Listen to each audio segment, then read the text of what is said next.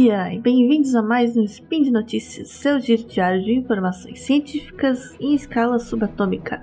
Aqui é a Nanaka de São Paulo e hoje dia vinte e dois Nixian, também dia do Natal aparentemente, vinte e cinco de dezembro no calendário gregoriano, vinte e dois Nixian no calendário decatriano. No domingo, vamos falar de biotecnologia. O D N A mais antigo já sequenciado revela que a Groenlândia não foi sempre gelada. E queijo canastro revela novas espécies de micro-organismos. Speed Notícias.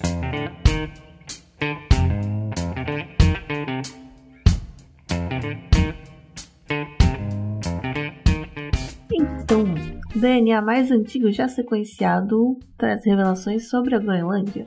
Foram tiradas algumas amostras de D N A do solo da Groenlândia, né? Aquele pedaço de terra que a gente costuma ver bem gelado ali, até tem uma vegetação, né? Eles têm, é, tem grama na Groenlândia. E, mas é, hoje em dia a gente conhece mais como aquela ilha bem ao norte, né? E bem gelada. E foram extraídos do solo algumas amostras de D N A bem preservado que conseguiram ser sequenciadas, né, lidas, e elas têm cerca de dois milhões de anos, batendo o recorde do D N A mais antigo já sequenciado. O recorde anterior era de um milhão de anos, e é realmente raro conseguir um D N A, assim, até entender como é que o D N A conseguiu ficar preservado durante tanto tempo. E, bom, hoje em dia o norte, principalmente da Groenlândia, ele é um des- considerado um deserto polar, né? Mas ainda foi possível extrair esse material genético das amostras do solo, e isso, é, analisando esse material, ele, é, foi revelado que existia, então sim, uma grande variedade de plantas e animais naquela região. É, foram encontrados traços genéticos de animais, é, como mam- mamutes, né, parecidos assim da família do elefante, os mastodontes, e também de renas, gansos e vegetação, né? Árvores como bétulos e álamos, e também vida marinha, algas e é, crustáceos, né? Então, assim, realmente uma, uma proliferação de diversidade de animais, plantas e seres que não, nunca tinha sido é, constatada, não esperada nessa região tão inóspita. Essa pesquisa foi publicada na Nature, e foi realizada numa área conhecida como Formação Cap, que fica, na verdade, Formação Cap Combinão, que eu não sei é, ler, provavelmente não se fala nem um pouco parecido com isso, mas é a parte ali mais ao norte da Groenlândia. E antes desse estudo, né, era difícil de tentar entender como que era aquela região dois milhões de anos atrás. Os fósseis que se encontram de, de animais daquele período é, são muito raros nessa região, né? Quase não tem nenhum fóssil. E ele, ele, essa pesquisa é, encontrou uma diversidade que não existe hoje, né? Nenhum equivalente no sentido de ter é, espécies que são comuns em climas temperados e também no Ártico. E eles viram que há dois milhões de anos nessa região parece que tinha espécies, né, dessas, desses, dessas famílias vive, convivendo é, no mesmo ecossistema. E não existe um equivalente numa região de espécies desse tipo convivendo hoje em dia. E, inclusive, os únicos animais que já haviam sido descobertos através de fósseis naquela região foram uma lebre, encontrando o dente de uma lebre, e um fóssil de um besouro de esterco. Então, realmente não se tinha ideia antes dessa análise do D N A do tipo de, de fauna, né, de biodiversidade que vivia ali na época. Então, eles fizeram essa análise, né, como não existia fósseis, foi feita essa pesquisa usando o D N A ambiental, né, que a gente chama, que é o D N A que fica no solo, que vai sendo perdido pelas plantas e animais e acaba se acumulando no ambiente. E essa técnica tem sido cada vez mais usada na, nessas pesquisas, né, de ecossistema e também na conservação ambiental. É, por exemplo, estudos de D N A de um, uma amostra de solo, de uma amostra de água, né, lago, mar, etcétera, pode revelar muito sobre a diversidade de criaturas que vivem naquele lugar, na, naquela época, etcétera. Mesmo que você não consiga cultivar, né, ou, ou assim, quando a gente fala de micro-organismos, tem uma diversidade muito rica, né? E muitos, a maioria deles, a gente não consegue cultivar, então a gente só consegue é, analisar sobre eles fazendo essas meta-análises, né, de metagenomas, que pegam todos os genomas que estão ali misturados no, numa amostra do ambiente. Então, na Groenlândia, nessa pesquisa, eles usaram a amostra de solo, né? É, de um solo mais antigo, né? Mais abaixo da camada superficial, para estudar a biologia do período Pleistoceno Inferior. E o que eles viram revelou que existia, naquela época, então, há dois milhões de anos, um ecossistema florestal com arbustos típicos do Ártico, né, mas também outras ervas, samambaias, musgos e esse tipo de vegetação. E também as, os animais, né, foram descobertos D N A de roedores, é, renas, gansos e mastodontes. Inclu- e os mastodontes foram a maior surpresa nessa descoberta, né? Porque até então ninguém havia encontrado registros ou indícios de que existiam é, parentes de elefantes, né, dessa família, paquidermes, na Groenlândia. E a grande revelação do estudo, né, além dessas relações específicas, é que essa diversidade de organismos que a gente conhece hoje vivendo em outros ambientes, né, vivendo juntos nesse outro ambiente, né, revelou então que existe uma grande plasticidade das, dos organismos, né, da biologia das espécies, é, em relação a onde elas conseguem viver, se adaptar e com que outro, outros organismos elas conseguem se relacionar e conviver. E nesse período de dois milhões de anos atrás, essa região do norte da Groenlândia era muito mais quente do que é agora, né? Isso a gente tem outros estudos é, apontando isso. A temperatura média do ano era cerca de onze a dezenove graus mais alta do que hoje. E isso é uma grande diferença, né? Se você pensar que a gente fica preocupado que a temperatura média do planeta subir um grau já é um caos climático, né? Imagine quase vinte graus de diferença. E também para extrair esse D N A da, da, do solo, é, não foi tão fácil, né? Esse D N A muito antigo, os pesquisadores desenvolveram durante anos melhores técnicas para ser usado para extrair esse D N A, né? Porque a gente precisa é, fazer, usar uma série de reagentes químicos, né? E enfim, soluções, produtos e substâncias para conseguir separar o, o D N A, né? O material genético dos outros materiais e tentando manter o máximo de comprimento de fragmentos de D N A possíveis, assim, tentar quebrar ele o mínimo possível, né? Porque durante essa extração as reações acabam, costumam o, o D N A ou com, a, com o próprio ambiente, né? Ou com essas é, reações acaba se fragmentando muito.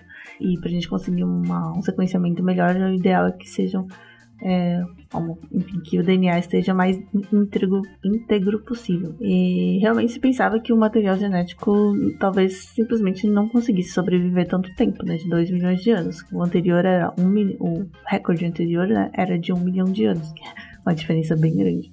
É, mas eles acreditam que uma reação química entre o D N A e o solo dessa região, uma reação específica ali, acabou reduzindo a velocidade de degradação desse D N A. Então é outro, é, outro detalhe aí também interessante de se estudar, né, a partir dessa pesquisa, de tentar entender formas de conservar o D N A melhor durante muito tempo, porque o D N A ele é uma molécula, né?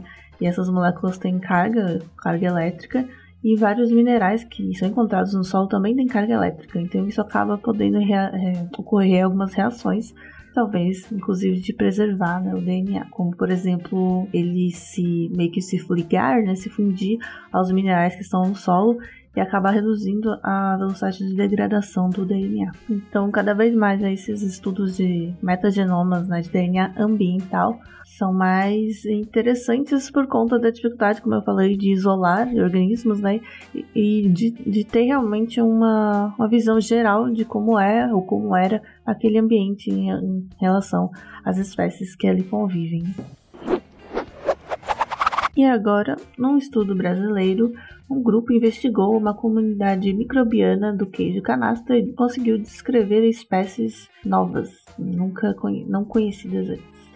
É, os cientistas do Centro de Pesquisa de Alimentos, o F O R C, da Universidade de São Paulo, né, U S P, descreveram uma grande diversidade de organismos, micro-organismos, especialmente vírus, né, bacteriófagos, que são os que infectam bactérias, que são as responsáveis pelo queijo, que, que existem no queijo Minas artesanal da Serra da Canastra. E com essa também, que foi uma análise de metagenoma, né, também de, de comunidades de micro-organismos, E com isso eles descobriram que existiam ali espécies que nunca tinham sido descritas, né, e nem sequenciadas, né, obviamente. Não tinha nenhum banco de dados genético daquelas espécies. E esses resultados foram publicados na revista mSystems, a Sociedade Americana de Microbiologia. E esses resultados podem trazer benefícios não só aos produtores de queijo, né, mas também a outras áreas, outras áreas que podem encontrar usos para esses novos micro-organismos, né, como agricultura, saúde e medicina. É, principalmente por conta dos vírus, os bacteriófagos, que eles podem... Existem terapias de fagos, né, que a gente chama, que podem ser usados esses vírus que atacam bactérias para atacar uma cepa específica de bactérias, né, no caso de ter infecções resistentes a antibióticos. É uma, uma das opções que temos, que é bem mais é, complexa, no sentido de ter que... Enfim, isso já rende um episódio inteiro, mas... E ter que isolar, saber exatamente qual é a bactéria, qual é o vírus que possivelmente ataca ela e fazer toda, enfim, todo o esquema da, do tratamento. Mas é, é quanto mais a gente tiver de dados, né, de conhecimento de espécies de vírus é, potenciais para tratar infecções bacterianas, melhor.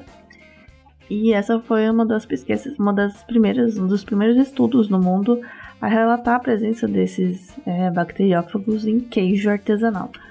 Foi observado que cada um dos queijos produzidos na Serra da Canastra, né, possui características únicas na sua comunidade de bacteriófagos, né? Ou seja, dependendo, é, é artesanal, então cada queijo acaba tendo uma comunidade diferente de micro-organismos, inclusive os vírus, né? E a interação dos vírus com as bactérias foi descrita nesse estudo por meio da, das técnicas de análise eh, genômicas, né, de bioinformática e estatística. Então, para cada queijo, eles listaram uma série de resultados específicos, que é muito valiosa para os próximos estudos e também para os próprios produtores de queijo. É, cada queijo, então, eles conseguiram é, descrever uma assinatura genômica, digamos assim, da diversidade de cada queijo. É, e aí, a partir disso, eles conseguem, então, rastrear os bacteriófagos e, e apontar de onde veio aquele queijo a partir de, um, de uma amostra, de um vírus. E isso pode ser usado, inclusive, para detectar produtos falsificados, que é uma coisa relativamente comum, que eu não sabia disso. Queijo da canastra falso.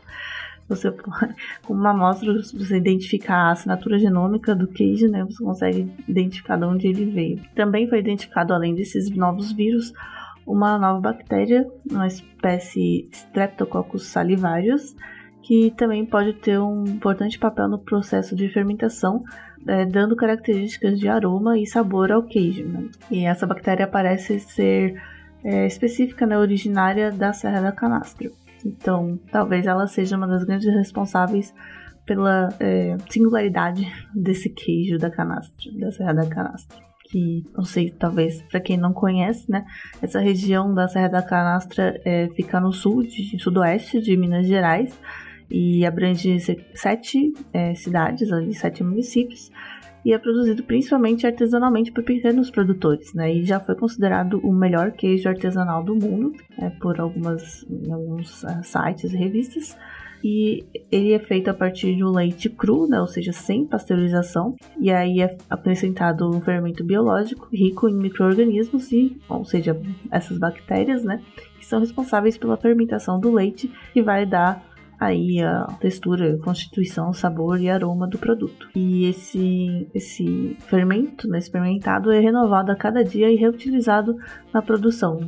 E é interessante conhecer também a diversidade desses vírus que existem no queijo, né, os bacteriófagos, para entender se eles, se eles vieram do, dessa comunidade do fermento, né, se eles estavam presentes no fermento ou se eles estavam no próprio leite, e se eles estão atacando as bactérias maléficas, né, patológicas, que causam doenças, ou se eles estão atacando bactérias benéficas, que são as que fazem a produção do queijo, né, são fundamentais para o processo de, do queijo.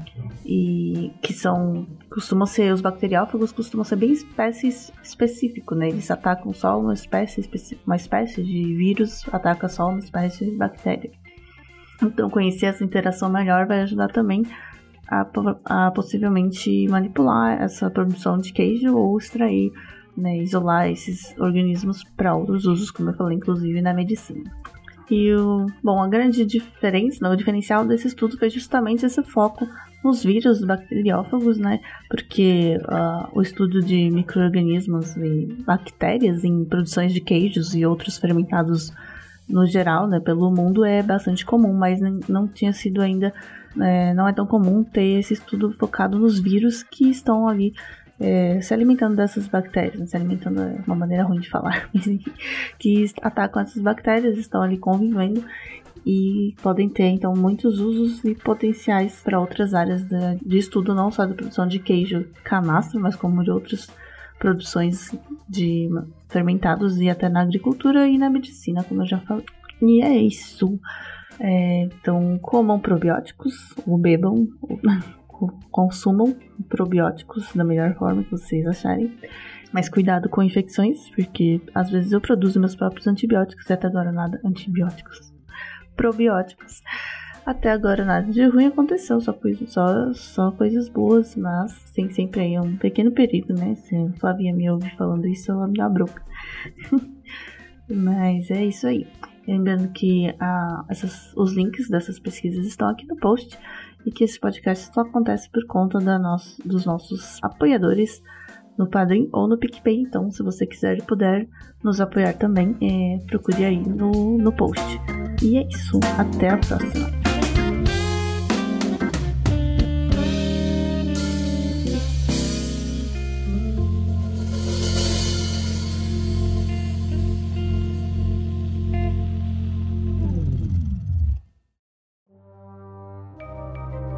Este programa foi produzido por Mentes Deviantes. deviante ponto com ponto br